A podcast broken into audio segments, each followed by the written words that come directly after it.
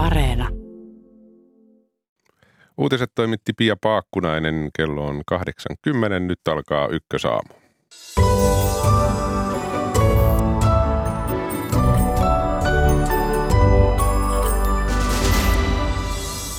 Turkki on ehtinyt tehdä jo useammankin kannanoton Suomen ja Ruotsin NATO-jäsenyyteen jo ennen kuin edes hakemuksia on jätetty. Mitä Turkki ulostulollaan hakee, siitä puhumme lähetyksen aluksi.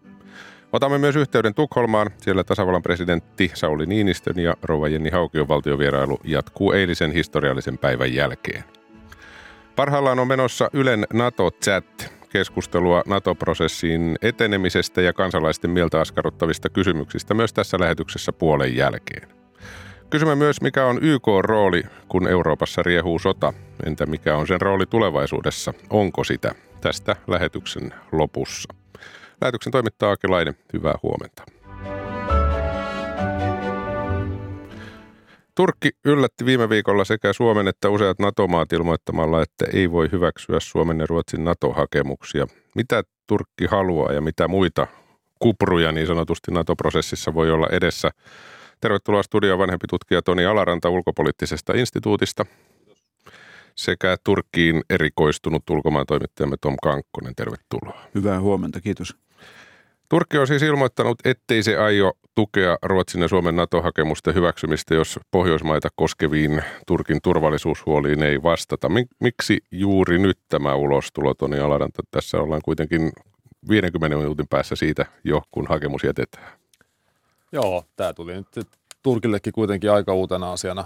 Puolitoista kuukautta sitä on siellä nyt vasta pohdittu, että näin todella käy, että Suomi ja Ruotsi hakee ja siitä on nyt selvästikin haluttu Erdoganin lähipiirissä muotoilla tämmöinen pelikortti, mikä käytetään ja, ja nyt se sitten myös todella käytetään, että näähän on niin kuin selvästi niin kuin ne lausunnot ollut semmoisia, että ei tämä nyt ihan mikään muutaman päivän tai viikon juttu ole, vaan tästä niin lypsetään kaikki semmoiset asiat, mitkä Turkkiin närästää, närästää mutta tota, ei, Ruotsi ja Suomehan tämä liittyy vain niin kuin osittain. Toki, toki Ruotsilta vaaditaan asioita, mutta kyllä tässä, se, se, niin kuin se keskusteluyhteys on sinne Yhdysvaltain päin, tässä, mikä, mitä tässä haetaan.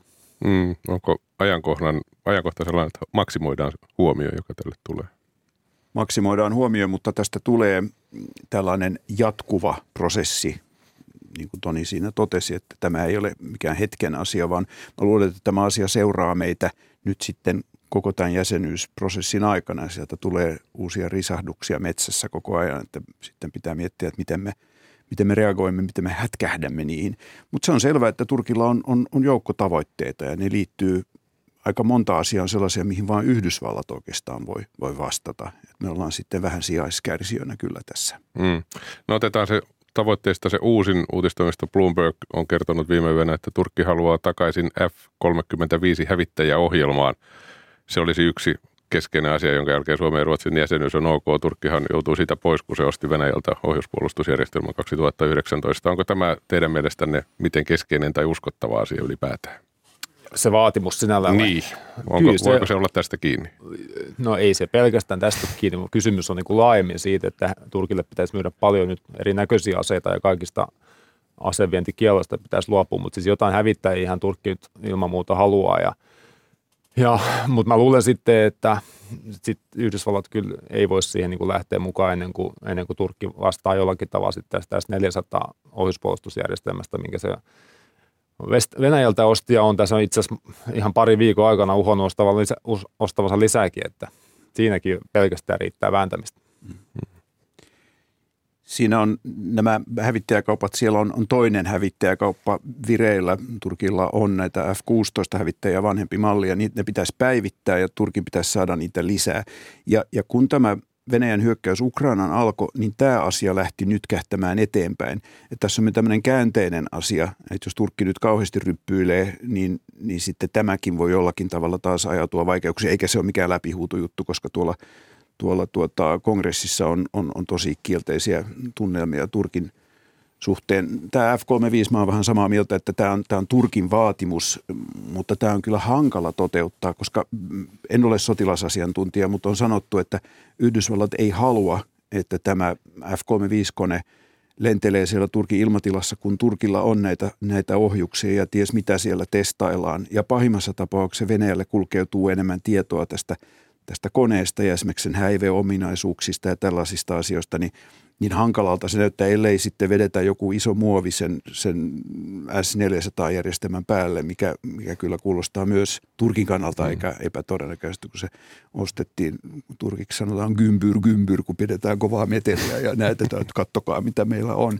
Tämä on vaikea, tämä on, tämä on neuvotteluprosessi ja, ja Yhdysvaltain kanssa varmasti keskustellaan monista asioista. Yksi asia, josta tuossa aamu juteltiin, oli tuo, tuo Syyria mm. ja Syyrian kurdit ja, ja, ja se on myös tosi iso iso juttu. Joo, ei nämä tosiaan mikään näistä asioista itse asiassa ei ole kauhean helppo ja nyt tässä on hyvä huomioida se, että vaikka nyt tota, no, niin Bidenin hallinto ajattelisi, että tässä nyt täytyy joku diili tehdä jostakin asiasta X, niin Turkin kannalta ongelma se, että se on niin paljon pahaa verta nyt tässä aiheuttanut vuosien mittaan, että siellä on Yhdysvaltain kongressi on täynnä semmoisia niin ihmisiä, jotka niin kuin, on, on tosi niin kuin, Turkki vastasi tällä hetkellä. Että Turkille ei ole sitä samaa lobbausvoimaa siellä Washingtonin päässä, mitä sillä on ollut aikanaan. Ja, ja nyt se tavallaan, nyt tässä asemassa, kun se rupeaa näitä vaatimuksia tekemään, niin siellä onkin sitten tämmöisiä ihmisiä vastassa. Ja sillä tavalla se on myös niin Yhdysvallalle niin vaikea tehdä tehdä mitään aika mitään niin kuin näkyviä myönnytyksiä. Mm. No kun teitä kuuntelee ja lukee noita Turkin ulostuloja, niin onko oikea tulkinta se, että tässä ei ole mitään suurta periaatteellista asiaa, vai enemmänkin se, että kaikki on kaupan? Se niin, mi- mitä tarkoittaa periaatteellinen asia? Sellainen, että vaikka mitä tapahtuisi, niin Suomi ja Ruotsi, vaikka mistä sovittaisiin, niin Suomi ja Ruotsi eivät Turkille jostain syystä kävisi. Joo, siis no, mulla on ihan semmoinen, mulla on semmoinen pieni kaiku siellä, ottaen joitakin puheenvuoroja huomioon, että, että Turkki jollakin tavalla saattaa myös tulkita tätä niin, että, että tota, Suomen ja Ruotsin jäsenyys kiristäisi ö, tätä KV-tilannetta ja joitakin tasapainoasetelmia sillä tavalla, että mistä Turkki ei innostu, mutta – kyllä mä silti edelleen lasken, että tämä on tätä lypsämistä eikä mistään, eikä mistään niin kuin näin laajasta asiasta kysymys. Että, tai toivotaan nyt ainakin näin. Mm.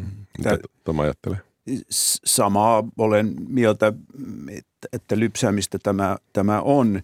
Ja, ja tosiaan siellä on hankalia asioita. Siis nämä, nämä Pohjois-Syyrian kurdithan oli arvokkaita liittolaisia ääriliikeisisiä vastaan.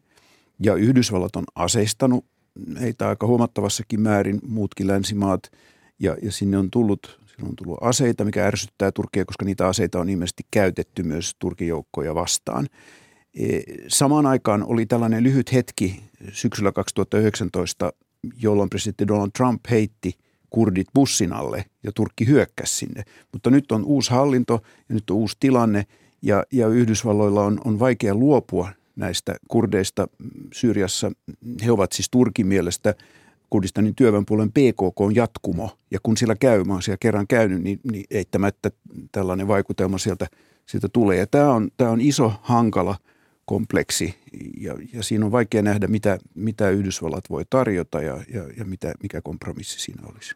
Niin, sitä ehkä pitää avata, koska nyt on puhuttu paljon Suomen ja Ruotsin terroristien suosimisesta – ja puhuttu nyt viimeksi, että Ruotsin parlamentissa on terroristeja. Avatkaa vähän sitä, mitä Turkki tällä tarkoittaa, koska PKK-kirjainyhdistelmänä on sellainen, että moni muistaa jo Ulof Palmen murhan tutkimuksen ajolta PKK-asiat. Ja PKK on, on EUn ja, ja Yhdysvaltain ulkoministeriön listalla terroria. Niin, siis myöskin Suomen, mutta se ei selvästikään riitä. Eli mitä se tarkoittaa, että täällä suositaan terroristeja? No Turkilla on tässä niin kuin tämmöinen absoluuttinen kanta tähän, siis niin kuin, että hyvin laveasti kuka tahansa äh, mielenosoituksessa marssiva Abdullah Öcalanin kuvaa kantava ihminen on, on niin kuin tarvittaessa terroristi. Turkki on itsehän täynnä näitä tapauksia, missä on löytänyt vaikka joku tieteellinen artikkeli, PKKta käsittelevä tieteellinen artikkeli on löytynyt kassista, niin se on riittänyt perusteeksi syytteille, että et ei, ei meidän niin kuin, Suomessa, Ruotsissa ei, ei voida näitä asioita tällä tavalla lähestyä, että sitten pitää ihan jotain niin kuin, faktaa tuoda pöytään ja joku oikeusprosessi katsoa hyvin tarkkaan selvitellä. Ja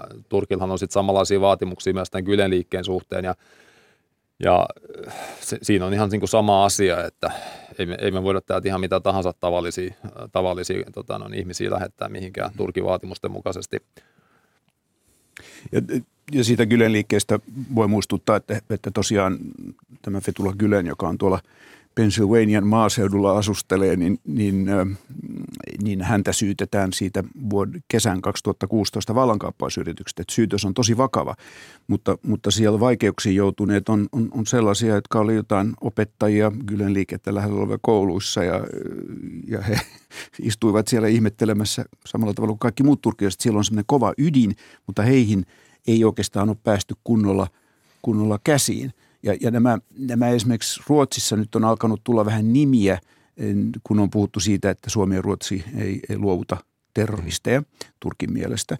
Niin siellä on esimerkiksi tällainen kustantaja Ragib Sarakolu, jonka olen muutaman kerran tavannut. Ja, ja hän on varmasti, hän on ärsyttänyt Turkkia aivan suunnattomasti. Hän järjesti yhdelle kurdipuolueelle tällaisen poliittisen akatemian, ja, mutta ei siellä käsittääkseni mitään rynnäkkökivrejä käsitelty siellä akatemiassa. Niin, niin hänen tapauksensa on jo, on jo testattu Ruotsin ylimpiä oikeusasteita myöten. Ja Turkki, jos Turkki todella tuo, jos tämä on totta, että Turkki tuo jonkun tämmöisen nimen sinne, niin ei heillä, heillä ilmeisesti ole mitään käsitystä siitä, miten, miten oikeusjärjestelmä ja, ja politiikka Ruotsi toimii, vai onko tämä vaan tämmöistä, että hakataan nyt päätä seinään.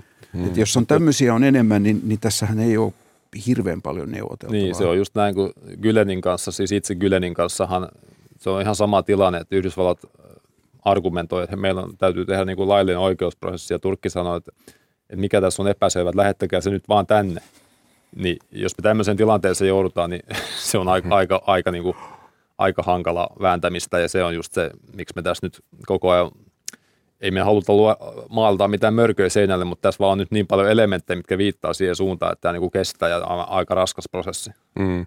No tietysti kyyninen politiikka, politiikkaa seuraava toimittaja miettii aina, että milloin missäkin maassa on seuraavat Ei pidä vaalit. olla kyyninen. Seuraavat vaalit, kun joku e, poliittinen toimija sanoo jotain. Turkissa on vuoden päästä vaalit, parlamenttivaalit ja presidentinvaalit. Voiko sillä olla tähän prosessiin miten paljon merkitystä? On sillä merkitystä. Että kyllähän tämä, niin kuin, siis PKK on ihan aito kysymys, se on laajasti niin kuin kansanjoukkojen Turkissa niin kuin semmoinen tosi herkkä kysymys, mutta onhan tämä osittain manipuloitu. Me voidaan myös argumentoida niin, että jos ei Erdogan olisi tehnyt tästä nyt näin iso numero ja ruvennut sitä niin kuin myllyttämään kansalaisille, että katsokaa nyt, että nämä on tämmöisiä terroristien niin kuin hostajia, niin ei, ei tämä, tämä olisi voinut mennä ihan samalla tavalla kuin kaikissa muissakin maissa. Niin kuin, että on tämä osittain niin kuin myös tietoisesti manipuloitu ja Joo. tehty tämä asetelma nyt tällaiseksi. Ja Erdogan pyrkii käyttämään sitä sisäpoliittisesti niin hyväkseen, koska PKK-kortti yhdistää aina sen kansallismielisen tota, no niin, keskitason äänestäjän siellä. Se, se, on, se on nähtävissä, että on koordinoitua ja muutenkin on näissä tässä hallituslehdistössä, mediassa ja se on melkein ainoa jäljellä oleva media Turkissa kokonaisuutena, niin siellä on samanlaisia juttuja samoista asioista, että, että tämä on, on selvä. Siis tämä, tämä toimii vähän molempiin suuntiin. että että Turkissa on tosi isoja talousongelmia ja, ja Erdogan tarvitsee tämän uhon, koska ensi vuonna tosiaan on vaalit, mutta sitten toisaalta Turkki on kyllä todella, todella haavoittuvainen. Ja, ja Donald Trump, kun, kun hän halusi saada sieltä ulos yhden tällaisen pastorin, joka oli syytteessä jostain, musta mistä vakoilusta ja ties mistä, niin hän teki ensimmäiset kaksi pakotepäätöstä, jotka kohdistu kahteen turkkilaiseen ministeriin. Oli täysin symbolisia päätöksiä, ei niillä käsittääkseni ollut mitään Yhdysvalloissa. Mutta, mutta Turkin talous, Turkin liira, kaikki lähti romahtamaan ja Turkki huomasikin, että pastori voi lähteä kotiin. Hmm. Mutta voi olla, että tähän vaikuttaa osittain myös se, että tuossa nähtiin aika mielenkiintoisia kuvioita tuossa vuoden alussa, kun Biden yritti soitella tuonne lähi johtajille ja siellä ei niin, kuin niin sanotusti vastattu puhelimeen. Eli Turkki myös saattaa ajatella, että, että kaikki muutkin niin kuin käyttää tätä tilannetta nyt hyväkseen, kun länsimaat niin kuin haluaisi tämän köörin sinne kaikki tavallaan Venäjää patoamaan ja, ja nyt kaikki pelaa sitten yhtäkkiä niin kuin, vähän niin kuin omaa peliään eikä lähde siihen mukaan tavallaan niihin Yhdysvaltain vaatimuksiin, niin se, se on tavallaan niin kuin se, sekin on tässä mukana, että se on kuitenkin rajallinen määrä. Yhdysvallat voi totta kai niin kuin talouspakotteita käyttää niin kuin painostamiseen ja on niitä käyttänyt, mutta et, muut, se on kuitenkin rajallinen määrä, mitä Yhdysvallatkin voi niin kuin lähteä painostamaan. Ja sitten mm. painostamisessa on aina se toinen os, puoli, että se eskaloi sen tämmöisen Erdoganin tyyppisen johtajan kanssa, se eskaloi sen tilanteen ja kohta se on niin kuin ihan mahdoton kriisi voi, voi olla hänen kanssaan. Ja, ja kyllä Natossa voi olla edessä ihan kunnon kriisi tämän, tämän asian tiimoilta, jos, jos Turkki kovin tiukasti pitää tästä kiinni, koska on myös erittäin vaikea, mahdotonta nähdä, että Turkki yksin pysäyttäisi Suomen ja Ruotsin jäsenet, koska, koska siitä on niin laaja niin, yksimielisyys. Niin, Siellä on voi olla hyvinkin kova yhteenotto vielä tässä edessä. Niin, tosiaan tuossa to, Toni Alaranta, Tom Kankkonen, Jussi Alla sanoi A-studiossa, että ei kannata kiipeillä seinille. Ei varmasti kannata, mutta kun teitä katselee ja kuuntelee, niin tulee sellainen olo, että ei tämä todellakaan mikään läpihuutojuttu ole. Eli tässä kannattaa myöskin varautua vähän kaikkeen.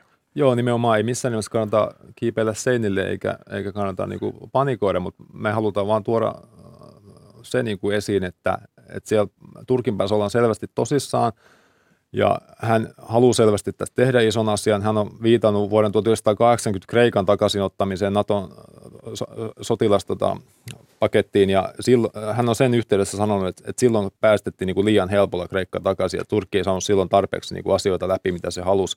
No nyt se sitten meinaa saada tästä sitten haluamansa asiat. Se, se kuulostaa mun mielestä niin pikkasen huolestuttavalta ja sen takia mä vähän pelkän, että tämä on niin pitkä prosessi. Joo, pitkä prosessi, mutta siis lopputulos on mun mielestä se, että, että tämä ratkaistaan. Kyllä Siinä mielessä halla on, on, on no. Mitä tarkoittaa pitkä tässä yhteydessä? Puhutaanko me nyt kuukausista, vuosista? Ei nyt vuosista missään tapauksessa. Ei varmaan vuosista, mutta kyllä me kuukausista varmaan puhutaan. Joo se, se ratifiointi, se, tämä tulee nyt olemaan vaivanamme. Ja varmaan niin, että meidän, ei, meidän pitää nyt antaa tänne edetä ja, ja ihan kaikesta tosiaan ei kannata sitten hyppiä seinille tai kun synkässä metsässä risahtaa, niin kävellään sitten eteenpäin kuitenkin. Vanhempi tutkija Toni Alaranta ulkopoliittisesta instituutista ja ulkomaan toimittaja Tom Kankkonen, kiitoksia tästä. Mukavaa päivänjatkoa. Kiitos.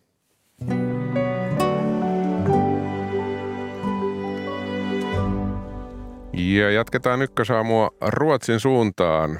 Suomen ja Ruotsin tie NATO-jäseniksi jatkuu eilisen hyvin ikimuistoisen päivän jälkeen, niin kuin tiedetään tasavallan presidentti ja Saul, rouva, tasavallan presidentti Sauli Niinistö ja rouva Jenni Haukio ovat Ruotsissa vierailulla ja eilen kirjoitettiin Natolle osoitetut kirjeet, jossa maat ilmaisivat kiinnostuksen jäsenyysneuvottelujen aloittamiseen ja nehän toimitetaan puolen tunnin kuluttua perille.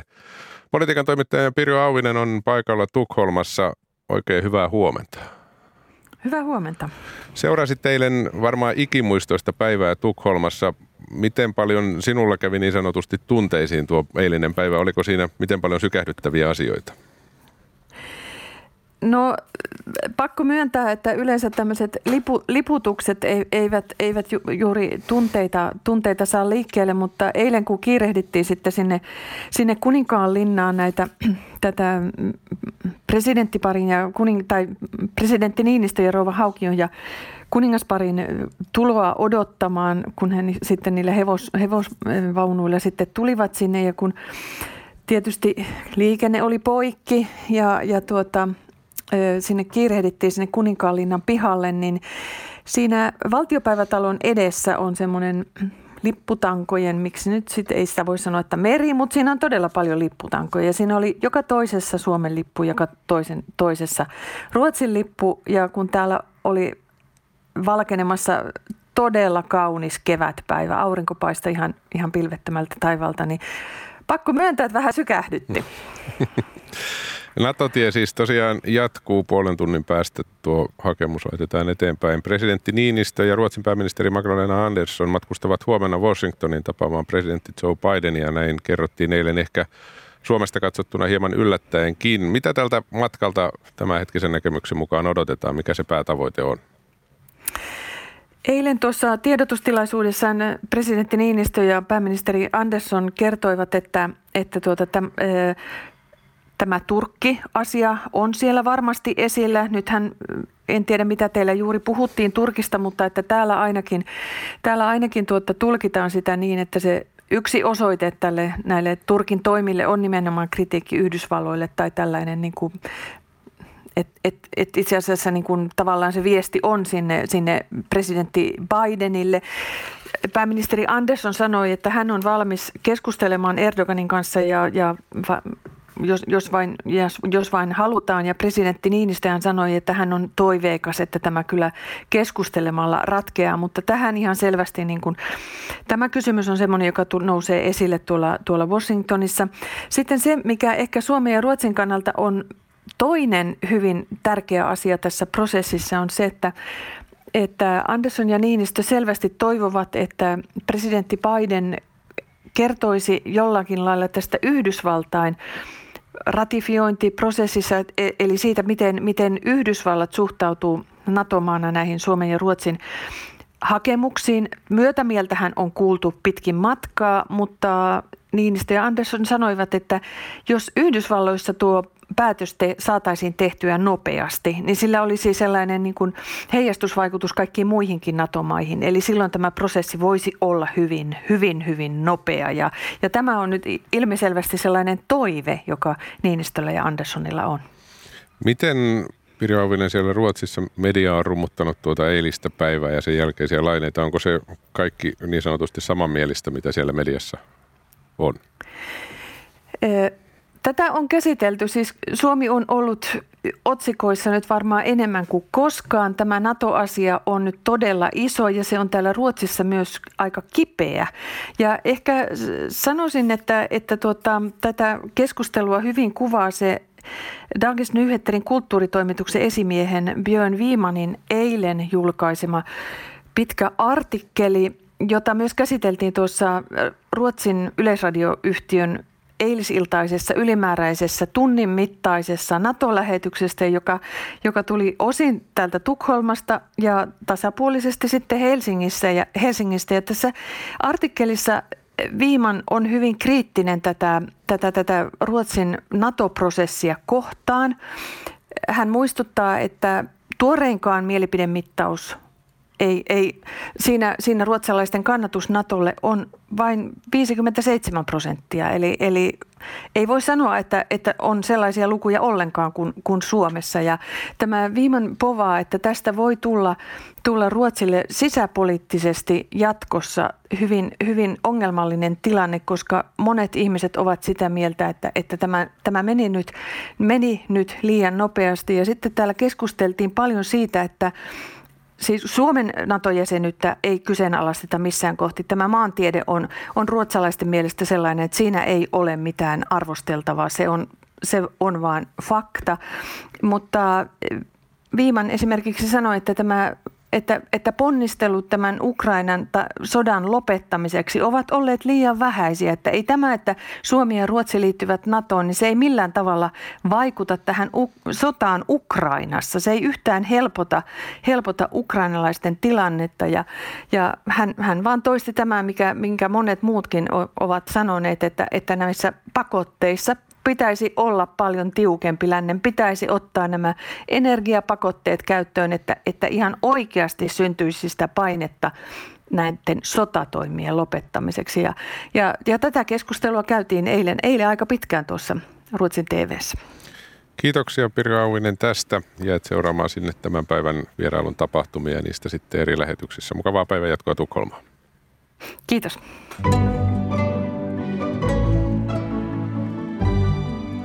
Tässä ykkösaamussa vielä puhetta YK on tulevaisuudesta ja sen onnistumisesta tehtävässään Ukrainan sodan aikana, mutta nyt kuitenkin kiinni Suomen NATO-prosessin seuraaviin askeliin ja kansalaisten mielessä oleviin kysymyksiin.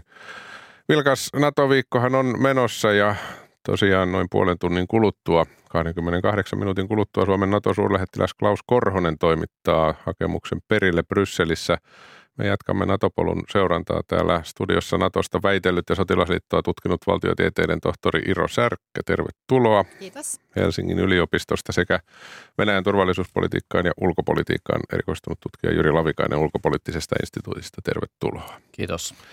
Olet Iro asiantuntijan roolissa. Sinut juuri haettiin tuolta välillä tänne tuolta Ylen NATO chatista. Olet siellä vastaamassa yhtenä asiantuntijana yleisön kysymyksiin. Mitä tähän mennessä, kun chatti on jatkunut, on haluttu tietää. Mitä suomalaiset kysyvät? No kysymyksiä on tullut aivan valtavasti ja erinomaisia kysymyksiä. Kiitos Eli satoja vai. kysymyksiä.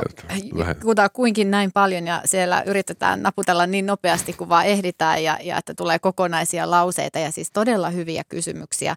Ihan laidasta laitaan siis oikeastaan käydään niin kuin kaikki nämä mahdollisen jäsenyyden niin kuin osa-alueet läpi. Ja, ja siis sitten on hyvin konkreettisia, konkreettisiakin kysymyksiä, että äh, kyllä pitää sanoa, että siellä on hyvin harrastuneita kuulijoita myös joukossa, jotka on aika perehtyneitäkin näihin asioihin. Että, että on, on toki hienoa, että tämä kysymys herättää nyt mielenkiintoa ja onhan tässä niin kuin todella isosta päätöksestä kysymys. Mm. Onko, ollaanko siellä enemmän uteliaita vai huolissa?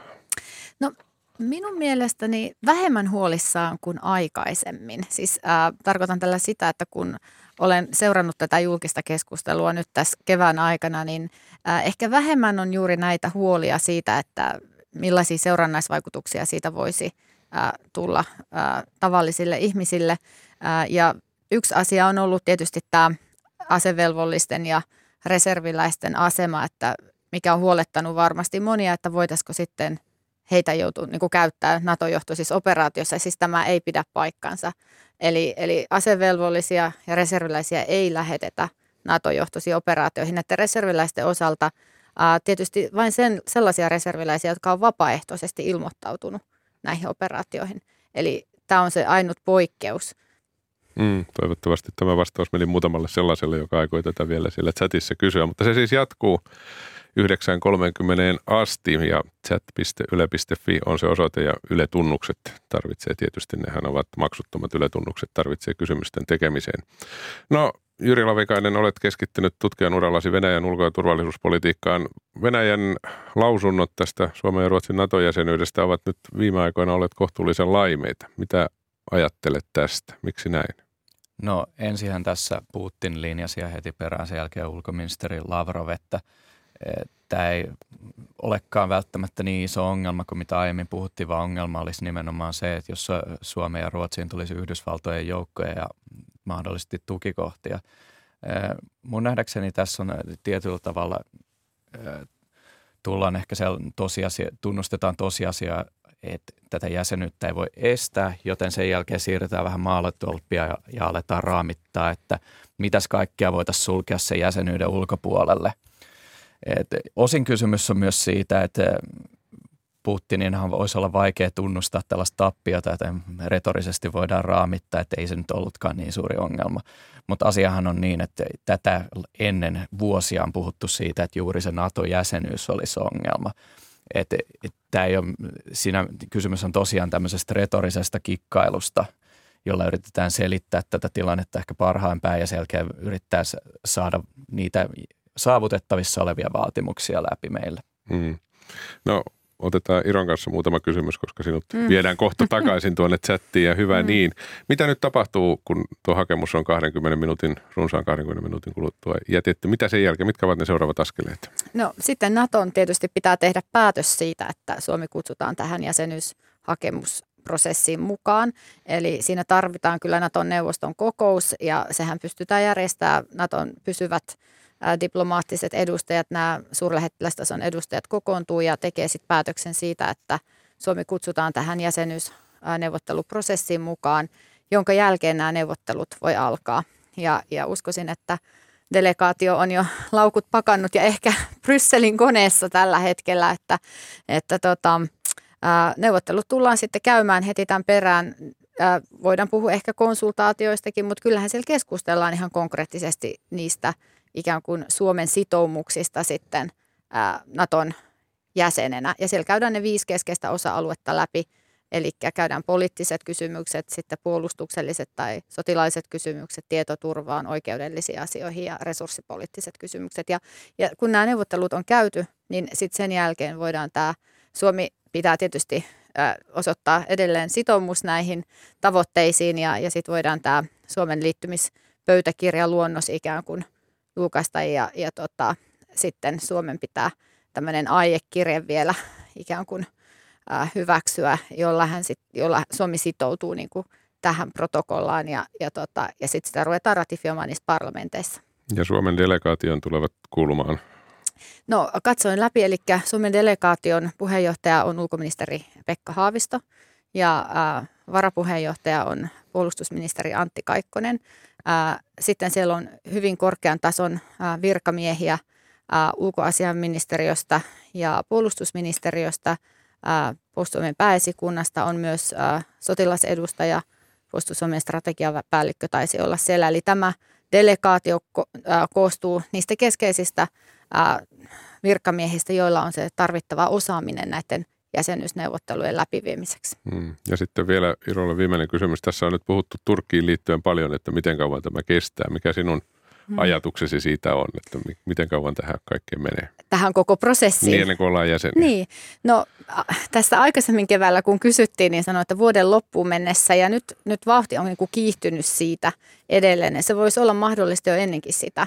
Että kyllä tässä useampi kuukausi tähän ratifiointiin tulee menemään, koska on 30 jäsenmaata, joilla on jokaisella oma kansallinen päätösprosessi ja omat aikataulut. Mutta mä uskon, että tätä asiaa tullaan kyllä priorisoimaan NATO-jäsenmaissa, eli on hyvin mahdollista, että se jäsenyys tulisi ehkä jopa astua voimaan ennen tämän vuoden loppua, jos tämä nyt kaikki menee niin kuin Strömsössä. Niin se jää nähtäväksi. Iro, kiitoksia tästä. Iro Särkkä ja päästetään sinut takaisin vastaamaan. Sinne näyttää tulevan siihen tahtiin kysymyksiä. Osoitteet, että piste Kaikki vastaajat tarvitaan ja jatketaan Jyri Lavikaisen kanssa täällä Ykkösaamun studiossa. Jyri, mitä sinä ajattelet tästä Turkki-tapahtumasta? Voiko se viivyttää tätä Suomen prosessia miten paljon tai Turkin kannanotoista? No, tulin vähän mieleen, että Turkki saattaa olla viimeinen maa, joka ratifioi tämän Suomen jäsenyyden, että sieltä niin lypsetään niitä etuja mahdollisimman pitkään. Et, mun mielestä on mielenkiintoista se, että tämä taisi tulla Suomelle ja mahdollisesti Ruotsillekin melkoisena yllätyksenä, että ainakin meillä on, meille on tullut Turkista tätä ennen viestiä, että ei tässä ole ongelma, mutta se viesti on tullut Turkin diplomaattikunnalta ja virkamiehiltä. Mutta Erdogan tietysti ajaa näiden kaikkien yli ja hän on nyt ilmeisesti ottanut tästä sydämen asiansa yrittää saada jotain irti. Ja luulen, että tässä kulissien takana joudutaan jonkinlaista neuvottelua käymään eri osapuolten välillä. Tässähän salaliittoteoreetikot ovat jo miettineet, että Venäjän laimeat kannanotot yhdistettynä tähän Turkin kannanottoon, niin tässä on jotain sovittu. Näetkö sinä ylipäätään minkälaista yhteyttä tässä Venäjän ja Turkin välillä? No e, täytyy sanoa, että en näe. Että jos ajatellaan esimerkiksi sitä, että mikä on Venäjän ja Turkin välinen suhde, niin jos Venäjällä olisi jotain vipuvartta Turkin suuntaan, niin se olisi ehkä käyttänyt sitä siinä vaiheessa, kun Turkki myi näitä Bayraktar-lennokkeja Ukrainalle, joilla on tuhottu menestyksekkäästi niin kuin valtavan määrä venäläistä kalustoa. Et nämä maat on ehkä ajoittain, ne voi olla, tehdä yhteistyötä, mutta ne on myös niin kuin usein vastustajia – ja tietyllä tavalla niin kuin niiden suhde on melko tasavertainen jopa, että Venäjä ei voi jättää Turkkia huomiotta ja Turkkia ehkä toisinpäin ei voi jättää Venäjää huomiotta. Että ne pelaavat keskenään peliä eri, eri maissa, eri konfliktialueilla. Et mä uskon, että tässä on kysymys ennen kaikkea siitä, että Turkki yrittää saada niin kuin omista lähtökohdistaan tässä jotain irti. Venäjä tietysti miellyttää tällainen riitaisuus. Että se on positiivista heidänkin näkökulmastaan kyllä. Niin, tiukimmat Venäjän ulostulot viime aikoina tähän Suomen ja Ruotsin NATO-jäsenyyteen ovat liittyneet sotilaallisen läsnäolon lisäämiseen itärajan tuntumassa. Niitä on ollut, se on varmaan todennäköistä, että tietysti siitä tulee NATO-raja Venäjälle, niin jotain, jotain itärajan tuntumassa tapahtuu. Niin, Venäjä on puhunut siitä, että sen täytyy tasapainottaa tilannetta tässä suhteessa. Ja mä uskoisin, että jonkinlaista joukkojen vahvistamista siellä alueella tehdään, koska toistaiseksi sillä rajalla on, tai ennen tätä hyökkäystä Ukrainaankin, siellä oli melko vähän verrattuna joukkoja verrattuna moneen muuhun Venäjän rajan osaan. Kaikki parhaat joukothan oli keskitetty Ukrainan ympärille ennen tätäkin. Et todennäköisesti siellä päivitetään Excel-taulukkojaan ja laitetaan ehkä – jo, jonkinlaista vahvistusta sille rajalle, mutta ongelmaksi, Venäjä, ongelmaksi muodostuu se, että mistä saadaan resurssit tähän kaikkeen. Että unelmissaan he vahvistaisivat sitä ehkä enemmänkin kuin mihin ne käytännössä pystyvät. Hmm. Muuttuuko NATO jotenkin paljon tämän jälkeen Venäjän näkökulmasta? Onko se jotenkin erilainen toimija Venäjälle? No NATO itsessään ei, ei ehkä ole. että Venäjähän on suhtautunut siihen aina negatiivisesti. että siinä ei tule olemaan mitään muutosta. Mutta tietysti täällä maantieteellinen alue muuttuu Venäjälle kiinnostavammaksi, koska nyt ei, ei ole enää pelkästään Naton itäistä sivusta, vaan myös Naton pohjoinen sivusta. Et Venäjä ottaa puolustussuunnittelussaan senkin huomioon ja tulkitsee, että tilanne on hei, sotilastrategisessa mielessään tappiollinen heille. Miten Venäjällä ajatellaan tästä Itämeren tilanteesta, voiko sitä ennakoida, koska siitähän on käytetty termiä NATO-meri tämän jälkeen. Siellä on tietysti Kaliningradin – alue ja sitten ihan tuo pohjukka tuossa Suomenlahdella Venäjällä ja muuten siinä on NATO-maita. Onko se Venäjän näkökulmasta minkälainen tilanne? No jos ajatellaan vähän tästä pitkä linja, niin kylmä sodan aikanahan se oli Neuvostoliiton meri aika lailla. Nyt se on sitten NATO-meri ja ei se Venäjälle mikään ongelmaton tilanne ole. Että usein Suomessahan puhutaan siitä, että me ollaan ikään kuin huoltovarmuuden näkökulmasta saari, että kaikki meriliikenne tulee sieltä. Pietarin laivaliikenne menee myös sieltä ja Kaliningradin huoltoyhteydet on siellä. Et kyllä se heidän niin kuin, sun, tavallaan sotilaalliseen suunnitteluun vaikuttaa. Ja tämä pitkä linja heidän kannaltaan, he tulkitsee sen negatiiviseksi, e, eikä siinä tavallaan tämä on täysin odotettavissa myös. Mm. Eli ja Pietari varmaan on se strategisesti tärkeä asia tietysti sitten Venäjälle tässä kohtaa. Kyllä. Itämerestä puhutaan.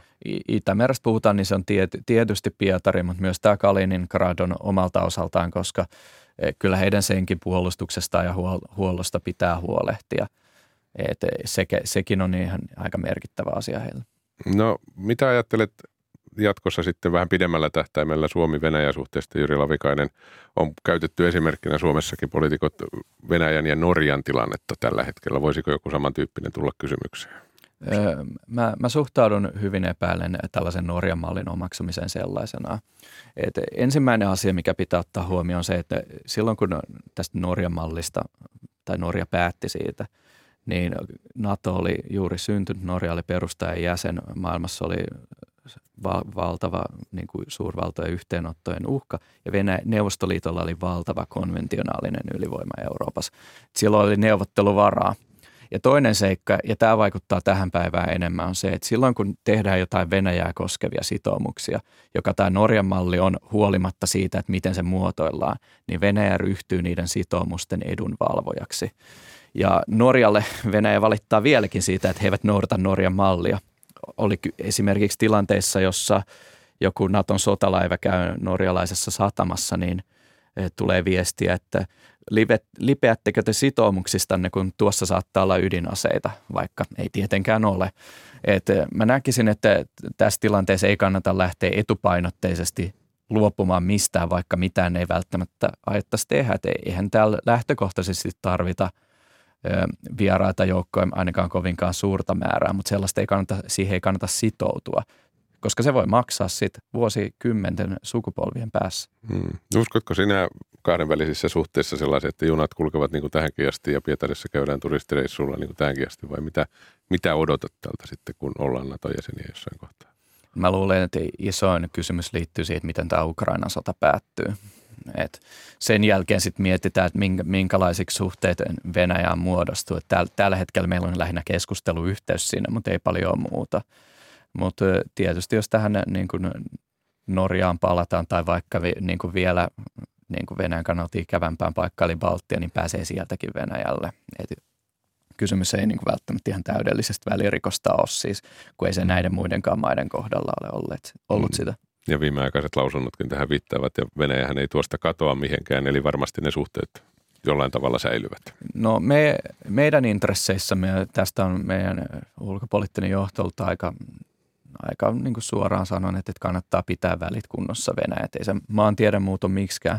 Tietysti se, mitä tämä NATO voi vaikuttaa meihin, on se, että se tekee Suomen ulkopoliittisesta asemasta ehkä vähän itse varmempaa, kun on sitä oikeaa selkänojaa. Et sehän on nähty näissä aika suorissa lausunnoissa Venäjän suuntaan, joita ei ole kuultu varmaan ennen toisen maailmansodan jälkeen. Mutta myös Venäjän suunnassa, Venäjällä saattaa olla kyllä intressi pitää tämä raja kohtuullisen rauhallisena siinä mielessä, että kun heillä ei niitä resursseja niin mahdottomasti ole – senhän takia niitä ei täällä olekaan niin paljon ollut niitä joukkoja, vaan ne on ollut Ukrainassa, niin kannattaako heidänkään synnyttää lisäongelmia itselleen? Mm. Et jos, jos sieltä alkaa tulla niin kuin kovin paljon uhkauksia, niin silloinhan äh, tavallaan NATO-joukkojen joukko ja tukikohtien perustaminen on paljon todennäköisempää, koska pitää ehkä varautua niihin jollain tavalla. Niinpä. Kiitoksia Jyri Lavikainen tästä, kun pääsit käymään. Kiitos.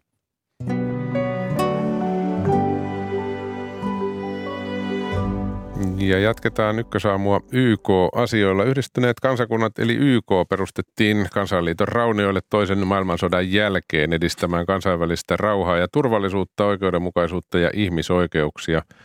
Miten YK on onnistunut tehtävässään, kun Euroopassa käydään avointa hyökkäyssotaa? Entä mikä sen rooli tulee olemaan jatkossa? Tervetuloa mukaan Ykkösaamuun etäyhteydellä ulkopoliittisen instituutin vieraileva vanhempi tutkija Anna Kruunlund. Kiitos ja hyvää huomenta. Hyvää huomenta. Toimit parhaillaan myös YK on legitimiteetti ja ylikansalliset haasteet hankkeen johtajana Jyväskylän yliopistossa. YK on päätehtävähän on kansainvälisen rauhan ja turvallisuuden mahdollistaminen. Miten näet YK noin kokonaisuutena toimineen tässä Venäjän hyökkäyssodan aikana? Joo, tilanne on tietenkin YKlle ollut aika haastava, koska tosiaan tämä turvallisuusneuvoston pääasiallinen tehtävä on ollut tämä rauhan ja turvallisuuden ylläpitäminen, mutta koska Venäjä on torpannut nämä turvallisuusneuvoston aloitteet tätä koskien omaa toimintaansa, niin YK on ollut aika hankalassa tilanteessa, koska se ei voi luottaa tähän perinteiseen mekanismiin, jonka kautta näitä, näitä ö, turvallisuuden ylläpitämiseen liittyviä haasteita on yleensä, yleensä käsitelty. Mutta voidaan kuitenkin todeta, että YK on muutakin kuin, tai laajempikin kuin pelkkä tämä turvallisuusneuvosto ja sen toimimattomuus tässä kysymyksessä, eli YK on sisältä on kuitenkin löytynyt vastauksia. Yleensä vähän väheksyä voitaisiin todeta, että jos turvallisuusneuvosto ei pysty toimimaan, niin YKssa asiat siirretään yleiskokoukselle, mutta tässä tapauksessa tähän asiaan on tietty ennakkotapaus, eli, eli tota, on ollut tällainen Uniting for Peace Resolution Korean sodan aikana tehty tällainen ennakkotapaus, ja tämä on nyt 11 kerta, kun tämä, tähän ennakkotapaukseen on viitattu, ja se päätöslauselma on oleellinen, koska siinä on siis todettu, että YK, tai anteeksi, YK yleiskokouksella on mahdollisuus käsitellä kansainvälistä turvallisuutta ja rauhaa koskevia kysymyksiä, jos turvallisuusneuvosto ei pysty toimimaan, ja tämän nimenomaan tämän pysyvien jäsenmaiden yksimielisyyden puutteen takia. Ja nyt YK yleiskokous onkin sitten vahvistanut tämän Ukrainan suvereniteetin ja alueellisen koskemattomuuden, ja että päätöslauselmassa todettiin myös, että Venäjän tulisi vetää joukkonsa pois Ukrainan kansainvälisesti tunnustettujen rajojen sisäpuolelta. Eli tämä YK vastaus on vähän laajempi kuin mitä tämä ehkä tämä pelkkä turvallisuusneuvoston ää, paralyysi antaa, antaa ymmärtää, mutta että että voidaan keskustella tästä myös laajemminkin, että mitä se sitten käytännössä tarkoittaa. Mm, niin. Onko meillä, kun aina kun jossain on sota, niin todetaan, että YK on epäonnistunut tai ainakaan ei saa mitään kunnolla aikaan. Onko meillä tavallaan väärät odotukset, mitä YKlta odotetaan tällaisissa tilanteissa?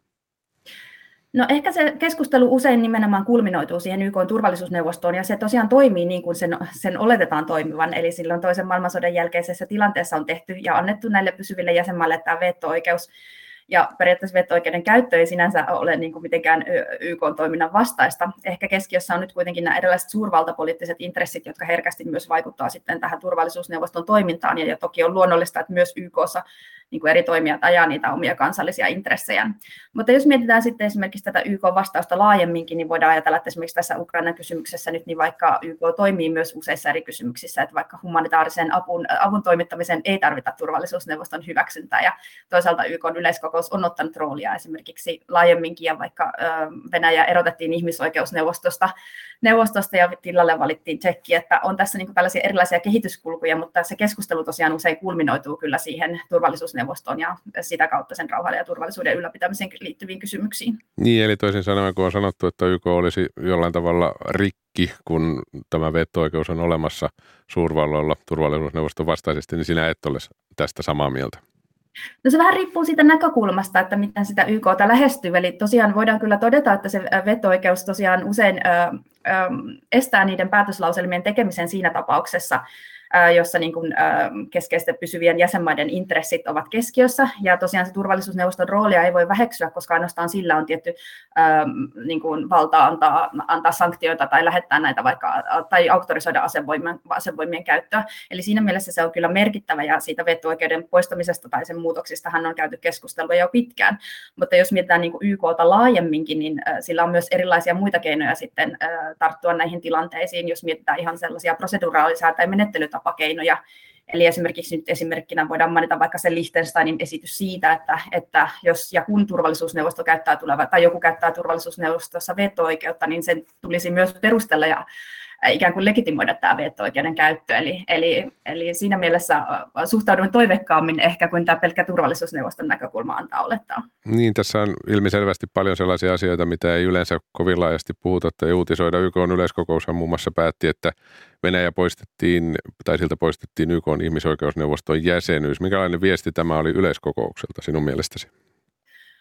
No joo, totta tosiaan, että yleiskokous on tässä kyllä niin kuin hyvin koordinoidut tätä kansainvälisen, kansainvälisen yhteisön vastausta tähän tilanteeseen, ja on totta, että tässä tehtiin tällaisia niin kuin, juurikin näitä proseduraalisia menettelytapoja, että on keinoja vastata, Toki sitten pitkällä aikavälillä jää nähtäväksi, että kuinka, kuinka yhtenäinen tämä vastaus sitten tulevaisuudessa on. Eli jos varsinkin tämän tilanteen pitkittyessä, niin tämän tilanteen globaalit vaikutukset, vaikutukset tulevat ehkä eri tavalla näkyviin ja sitten saattaa aiheuttaa niin kuin myös kansainvälisen yhteisön sisällä erilaisia ristiriitoja ja jännitteitä. Ja tätä varten esimerkiksi YK sisällä muun muassa Guterresin pääsihteerin johdolla on perustettu tällainen työryhmä sitten analysoimaan tai pohtimaan näitä globaaleja vaikutuksia esimerkiksi ruokaan, energiaan ja talouteen liittyen, että tässä on myös YK sisällä tämän tyyppisiä kehityskulkuja, joilla pyritään sitten pohtimaan näitä erilaisia keinoja vastata. Niin pitäisikö itse asiassa tätä yleiskokouksen roolia jotenkin kasvattaa? Olisiko se edes mahdollista?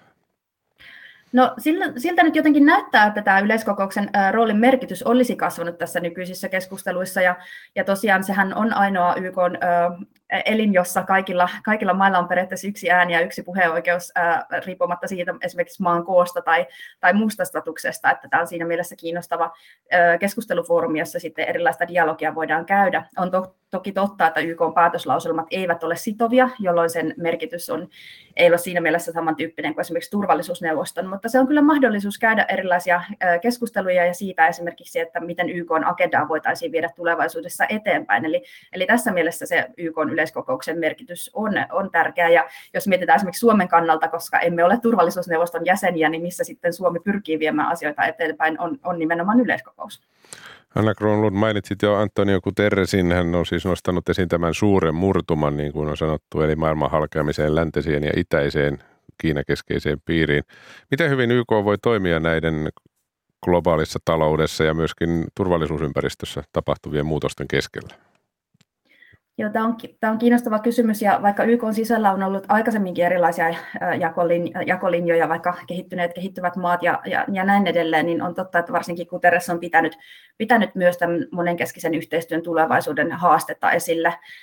YK juhlavuonna, 75-vuotisjuhlavuonna hän oli muun muassa tällainen Common Agenda, agenda-reformi, joka per, niin kuin, periaatteena on sitten myös, että miten monenkeskinen yhteistyö voi toimia, toimia tulevaisuudessa paremmin ja miten niin kuin saataisiin myös mukaan, mukaan uusia toimijoita tähän monenkeskiseen yhteistyöhön. On toki tärkeää huomata, että YK on hallitusten välinen järjestelmä ja, tai, tai valtioiden välinen järjestelmä, anteeksi, ja, ja siinä tapauksessa niin kun, ne on siellä keskiössä ja valtiolla on erilaisia intressejä ja toki Guterresin rooli myös tässä on aika hankala, koska toisaalta hänen pitäisi edustaa niin kuin koko YKta ja sitten toisaalta myös, niin kuin, myös olla, olla, olematta ristiriidassa yksittäisten jäsenvaltioiden kanssa, mutta että tämä on YK agendalla kyllä, kyllä, että miten tätä monenkeskistä yhteistyötä voitaisiin viedä paremmin tulevaisuudessa eteenpäin, että erilaiset globaalit kansainvälistä yhteistyötä vaativat haasteet eivät kuitenkaan missään tapauksessa ole niin vähenemässä.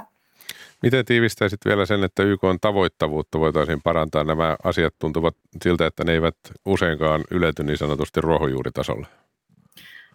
Tässä tämä Guterresin aloite, tämä Our Common Agenda, on todellakin merkittävä, eli, eli viime vuonna YK teki tällaisen raportin, jossa myös kuultiin kansalaisia, eli kaikilla oli mahdollisuus osallistua siihen määrittelemällä muun muassa, että miten he kokee YK toiminnan tai toiminnan tärkeäksi, ja tähän, tähän Guterres on, on suunnittelemassa myös huippukokousta tämän, tämän aiheen ympärillä.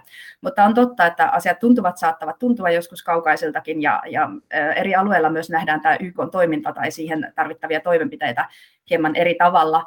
Eli tässä on kyllä haaste YKlla, koska se monenkeskisyys näyttäytyy hyvin eri tavalla, jos sitä katsoo valtioiden näkökulmasta kuin sitten ihan tavallisten tai yksittäisten kansalaisten näkökulmasta.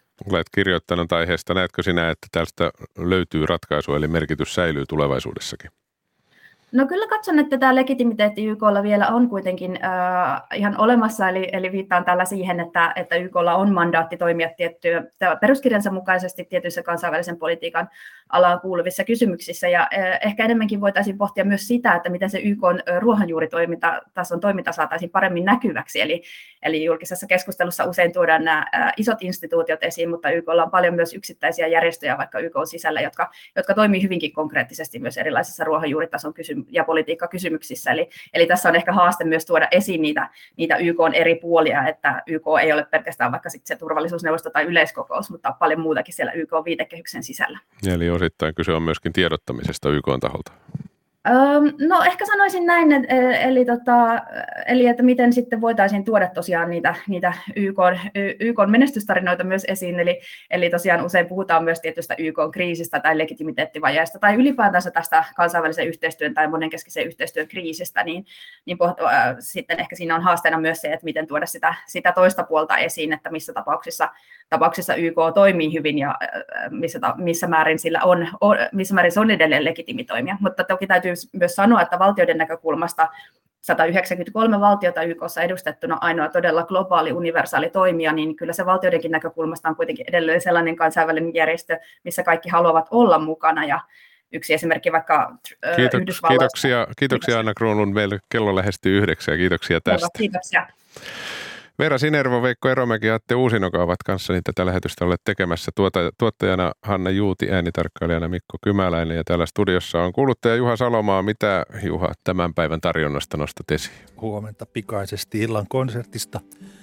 RSO konsertoi jälleen ja luvassa ohjelmassa on nyt harvinaisuus tai uusi suomalainen kantaesitys. Lotta Vennäkosken harppukonsertto kuullaan 19 jälkeen RSO-konsertissa muun muassa. Kiitoksia Juha tästä ja kiitoksia kuuntelijoille. Ykkösaamu päättyy, kello on yhdeksän. Yle Radio yhdessä on nyt uutisten aika.